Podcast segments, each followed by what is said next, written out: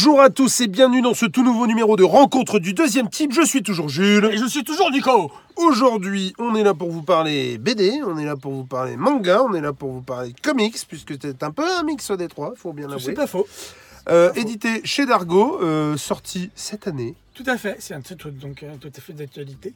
Tout à fait. Écrit et dessiné par le petit, parce qu'il a pas non plus fait de trucs de ouf. Comment il s'appelle? Mais du nom pas moins très grand, puisque moi je le dis tout de suite, j'ai beaucoup aimé.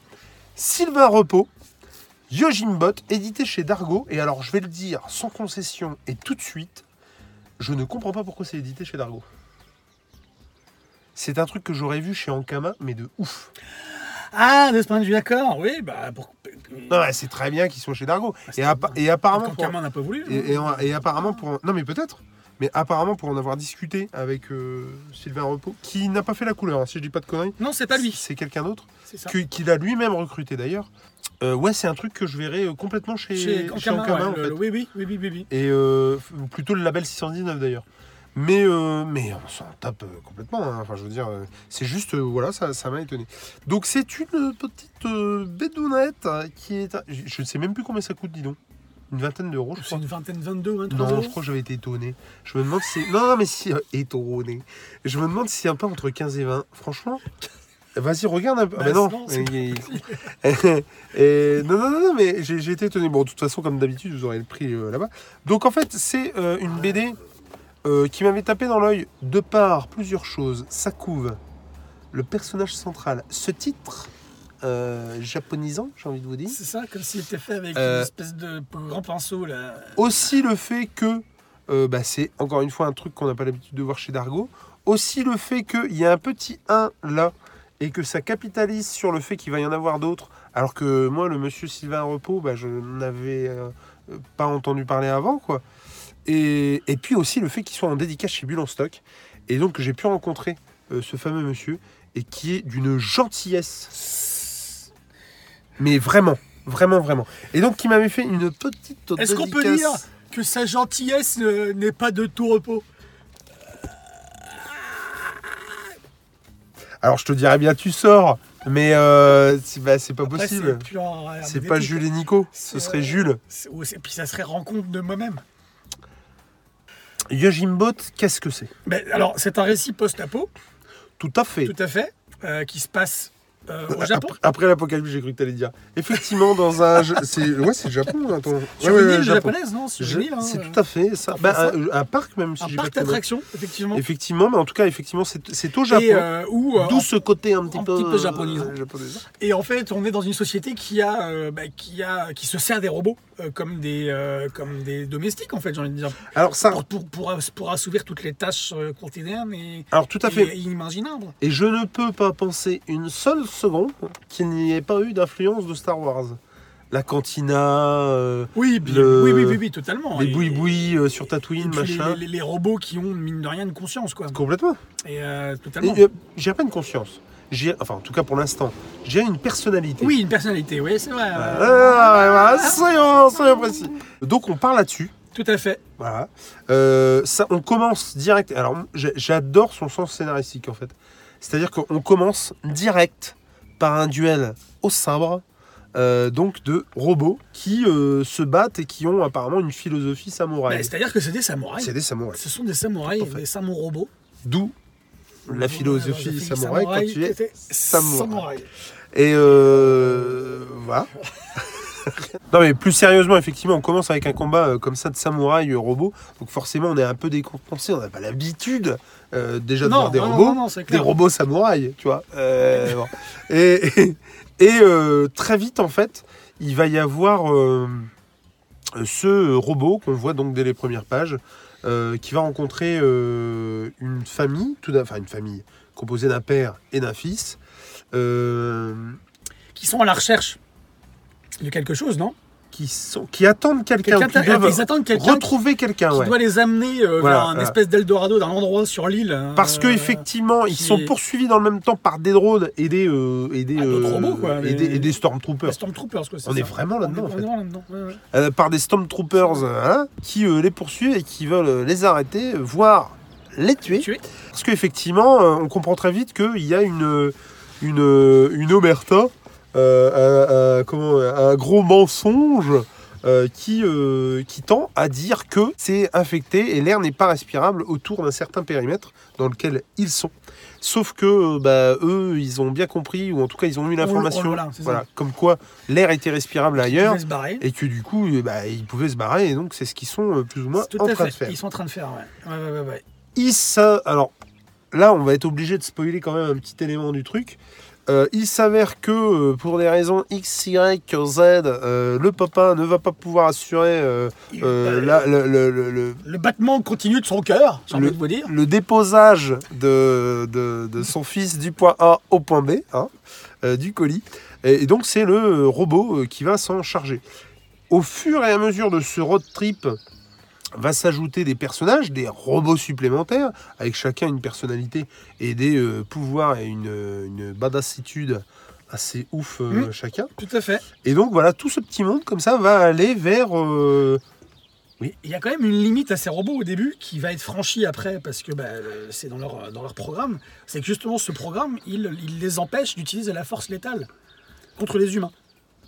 Ah, je me souviens plus ça. Il leur interdit d'utiliser la force létale contre les humains, et que souvent on a le programme du robot qui va parler, qui va faire activer ou impossible d'activer la fonction machin.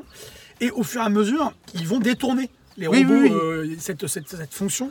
Et je trouve que c'est intéressant, je trouve cette impossibilité au départ de devenir des robots pour éviter justement qu'ils soient des tueurs, quoi. Mais de toute façon, arrive de toute façon à... tu te rends très vite compte que tout l'intérêt du truc va être que le robot arrive à une conscience, quoi, et qu'il devienne humain finalement. C'est autant un parcours initiatique pour le gamin, tout à fait, que pour les robots. C'est-à-dire qu'on a une évolution effectivement vers ce qu'ils vont devenir peut-être dans un tome 2. Et ça serait vraiment mortel qu'il y ait un tome 2, quoi. Alors non seulement c'est mortel qu'il y ait un tome 2, non seulement c'est sûr il y aura un tome 2, et... Alors, je sais plus ce qu'il m'a dit. Ce qui est sûr, c'est qu'à la fin, ils se sont déjà mis d'accord sur... Alors bon, attention, après, j'ai dans l'idée que tout est modifiable au cas où ça marche du feu de Dieu. Mais moi, de ce que j'en ai vu, il a très bon retour. Et puis le mec s'autorise, tu vois, des pleines pages de baston, j'adore. Samouraï sous la pluie, c'est juste ouf. Puis ces onomatopées qui arrivent, on a l'impression qu'ils font partie littéralement du décor. Et tu sens que le mec est influencé par plein de choses qui viennent du manga, qui viennent du comics, qui viennent de la BD.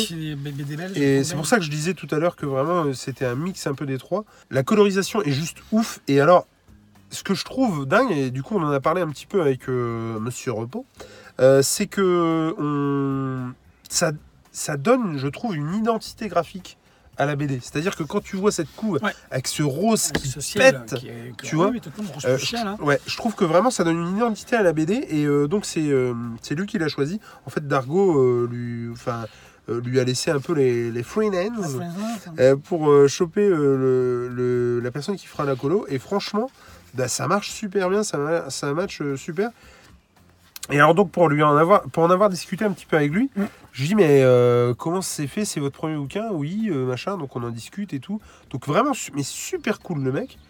Et parce que c'est pareil, c'est toujours un peu bizarre, enfin t'as déjà vécu ça aussi, d'aller voir un mec, parler avec lui pour faire signer ou dédicacer un truc, mais que tu ne connais pas. C'est-à-dire que t'as jamais vu ce qu'il fait, t'as jamais vu machin. Et ça, je trouve que c'est un exercice pas forcément facile. Toi, t'amènes la BD, il dit je vous fais quoi, c'est-à-dire je connais pas ce que vous faites, donc c'est toujours un peu délicat. Non mais c'est vrai, franchement. Non mais c'est délicat ce moment, quoi, tu vois. Et du coup, voilà, on discute et on parle de Dargaud et tout, et je lui dis mais c'est votre première BD d'ampleur, machin. Il me dit ouais, tout ça, et on parle de Dargaud.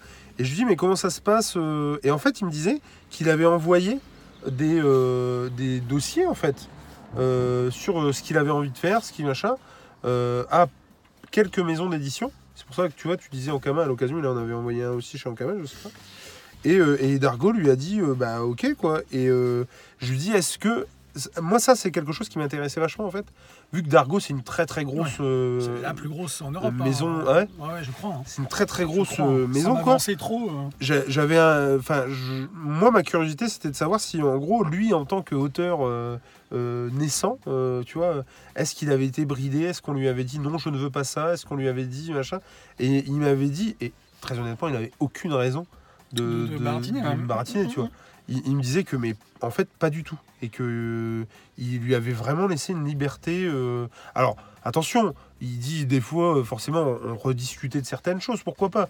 Mais c'est toujours moi qui avais le truc, quoi. Et du coup, je trouve en fait que c'est hyper rassurant de se dire qu'aujourd'hui, alors qu'il y a mais tellement de choses, y compris le comics, y compris la BD, hein, qui tourne autour du pognon, tu vois, et qui a vraiment que ça.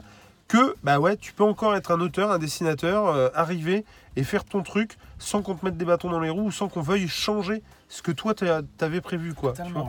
Et il m'a dit aussi que pas du tout, même les changements qu'il y a pu avoir ou les choses sur lesquelles on discutait, ils avaient raison, en fait. C'est-à-dire que lui-même s'est rendu compte que bah ouais, en fait, c'est logique, carrément. Eux aussi ont du métier, eux aussi connaissent le truc, quoi. Bah, c'est intéressant cette discussion, parce que tu te rends compte en fait que les éditeurs, ils font pas juste qu'éditer un bouquin, ils mettent leurs pattes aussi quelque part. Donc tout ce petit monde va avec Hiro, puisque c'est le prénom du gamin. Alors attendez, j'essaie de pas trop vous spoiler. Alors du coup, lui, bah oui, il a forcément ce robot là a une espèce d'identité paternelle, puisque c'est lui qui va le prendre sous son aile. Et puis alors, tu sais pas d'ailleurs si lui a besoin du robot ou si c'est le robot qui a besoin de lui. Je crois qu'il y a un moment donné où il y a un truc aussi, ils doivent se recharger ou je sais pas quoi. Les décors sont juste ouf. Enfin franchement, deux détails, et puis tu vois ce côté carrefour du truc futuriste avec du truc féodal. Enfin, moi j'ai vraiment adoré l'univers. J'ai juste un petit bémol, voilà, mais qui est propre à tous les premiers tomes, et c'est pour ça que c'est un bémol sans en être un. J'ai eu l'impression de regarder Lost, quoi. Ben, alors attention, ouais, j'adore Lost, j'adore, tu vois. Je me suis fait toutes les saisons, je surkiffe. Je conspue ceux qui disent Alors, je conspue, mais je respecte. Attention, ça n'a rien à voir. Ceux qui disent que soit il n'y a pas de fin, soit elle est incompréhensible, soit machin. Je trouve que c'est hyper compréhensible et je vois pas le problème. J'ai pas vu la série. Et c'est dommage. Vraiment, c'est dommage. Et du coup, non, moi, j'ai vraiment beaucoup apprécié le truc. Mais il faut avouer qu'il y a beaucoup de questions qui restent sans réponse, même après le dernier épisode. En tout cas, pour ce tome, il y a beaucoup de questions qui restent sans réponse, je trouve. Ben voilà, c'est haletant, tu as envie de savoir la suite, c'est clair. Carrément. Moi, quand j'ai eu fini le premier tome, j'avais qu'une envie, c'est d'avoir la suite très rapidement, quoi. Et j'ai très très hâte de lire la suite. Moi, j'ai eu un... Je rejoins tout à fait tout ce que tu dis, sauf qu'il y a un bémol aussi, c'est la réaction du gamin. C'est-à-dire que le gamin, son père décède. Ah bon, alors, moi, je l'avais pas dit, en fait. Je tournais autour, mais... Oui, bah... Okay, oui. Son père décède. Et il s'en remet un peu trop facilement, quoi. C'est-à-dire que son père décède et puis paf, il s'en va à l'aventure. J'ai trouvé ça un peu trop facile, et peut-être c'est le bémol, je trouve, de la BD. Alors évidemment, on va pas s'attarder sur les sentiments du gamin, mais ça aurait été intéressant d'en faire plusieurs planches ou à des moments ponctuels dans la BD d'y revenir, quoi. Parce que bah, on oublie très rapidement après qu'il a eu un père, que son père est mort au début de l'aventure. Et moi, ça m'a chiffonné un peu, parce que je me suis dit, c'est quand même, ça aurait pu être un prétexte, enfin être un élément fondateur pour le gamin, quoi. Côté, mon père est mort, il faut que je le venge, ou il faut que je m'en sorte parce qu'il aurait été fier de moi, ou parce que... C'est-à-dire jamais. Que je pense que ça le sera, mais effectivement, je te rejoins aussi là-dessus. Et tu vois, on n'est pas dans un post-apo à la Walking Dead où il faut que tu survives. Tu vois ce que je veux dire? Et du coup, t'as pas le temps de penser à ton père qui est décédé. Oui, c'est ça, bien sûr.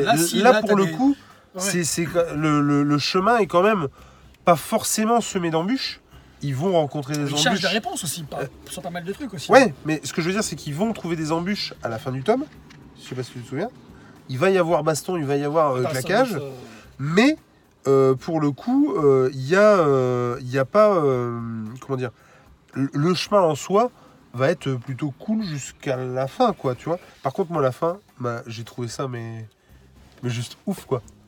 Enfin, il y a un moment, il y a un espèce de... Je sais pas si on peut... Putain, c'est beau, hein. Ah oui, oui, oui, carrément. Non, mais je sais pas si on peut dire pouvoir, mais... Enfin, il y a quand même des coups un peu spéciaux, machin. Et il y a un moment donné, il y a une... Je sais, je veux pas mettre la page, mais... Attends, y a... Non, mais il y a une espèce de grosse onomatopée, genre... le truc hyper badass, l'autre, il sort son épée, t'hallucines ta mère, et puis il défonce tout. Ouais, oui, oui, oui, oui, carrément. Non, puis enfin, moi, si, j'ai donc beaucoup de questions qui restent sans réponse. Et du coup, ça, c'est un peu... C'est pas que c'est un peu bête, encore une fois, c'est spécifique à tous les premiers tomes, c'est logique. Que ça te donne envie. Et en ce sens... Et que ça te frustre aussi, parce que t'as envie de savoir tout de suite. Mais en ce sens, c'est hyper réussi. Enfin, moi, pour moi, le pari est super réussi. Ouais, c'est un... Et puis, c'est un... Qu'est-ce que je voulais dire ? C'est un tome qui est ouvert à un public assez large, quand même. Ben complètement. Non seulement, tu parlais tout à l'heure du fait qu'il y avait une inspiration manga, comics, BD franco-belge, donc ça parle au lectorat de ces trois univers. Ouais. Mais en termes d'âge aussi. En termes d'âge, ça parle aussi donc, aux enfants, aux adultes, aux ados. Ça parle aussi, aussi bien, je trouve, perso, aux hommes qu'aux femmes, donc aux garçons qu'aux filles. Enfin, et je trouve que c'est... Peut-être que c'est pour ça, tout à l'heure tu posais la question pourquoi chez Dargaud, c'est peut-être ça aussi que Dargaud a détecté, c'est que ça ouvre une multitude de publics en fait, plutôt que de se concentrer. Et c'est ça que j'ai trouvé génial, parce que comme on l'a dit, nous qui sommes lecteurs des trois genres, on a retrouvé plein de références aux comics, aux BD, aux mangas, et c'est très bien fait. Il y a des moments d'émotion, il y a des moments un peu légers, on se pose des questions aussi, enfin les personnages se posent des questions, même les robots se posent des questions sur eux-mêmes, alors qu'ils ne parlent pas. Alors qu'ils ne parlent pas, c'est des robots, très expressifs, mais ils parlent en termes en clic clac clac, non, avec le bruit de leur... Je me demande s'il y en a pas un qui parle à un moment donné à la fin. J'ai peut-être une connerie. Non, je crois pas. Hein. Je crois pas. Hein. Mais enfin, en tout cas, non, moi j'ai trouvé ça très bon. J'ai trouvé ça super cool. J'ai surtout très très hâte de connaître la suite. On dit souvent sur certains titres, dans une autre chronique, on parlait de Venom où le premier tome se suffit à lui-même, machin. Celui-là, pas du tout. Non, clairement, il faudra voir le tome 2, quoi. Ouais, c'est clair. Mais j'irai, alors que c'était un peu un pari pour le premier. Et du coup, je suis très content. Et encore une fois, je suis très content et merci à lui de l'avoir rencontré, mais surtout d'être hyper ouvert comme ça et puis de parler très clairement des choses, et tu vois, c'était vraiment très sympa, mais ouais, plein de refs, c'était vraiment super cool, un très bon moment, et c'est surtout très très frais. Oui, totalement. Donc j'ai hâte de choper le deuxième titre. Moi perso, je vous le conseille. Toi? Bah moi à fond, et je pense que je me l'achèterai en physique. Franchement, de mémoire, le prix, en fait, j'avais été étonné, je pense... En tout cas, du Sylvain Repos, que ce soit sur Yojimbot ou Yojimbot, l'important c'est de lire. Et je crois même que... Arrête, on dirait avec un... Hop. Je crois pas dire de bêtises en vous disant que l'aventure de Yojimbot continue avec ce QR code. Où vous pouvez... En fait, il y a une petite une webfiction, je crois, non? Ouais, une aventure sur Webtoon. Webtoon. Et c'est bien. J'ai pas tout vu, mais c'est pas mal. C'est là pas mal, ouais. Et c'est un titre 2021, donc on est en plein dedans. C'est très bien, c'est très bon. C'est comme tu l'as dit tout à l'heure, c'est très frais. On vous le conseille en tout cas. À ciao, des bisous. Allez, bisous.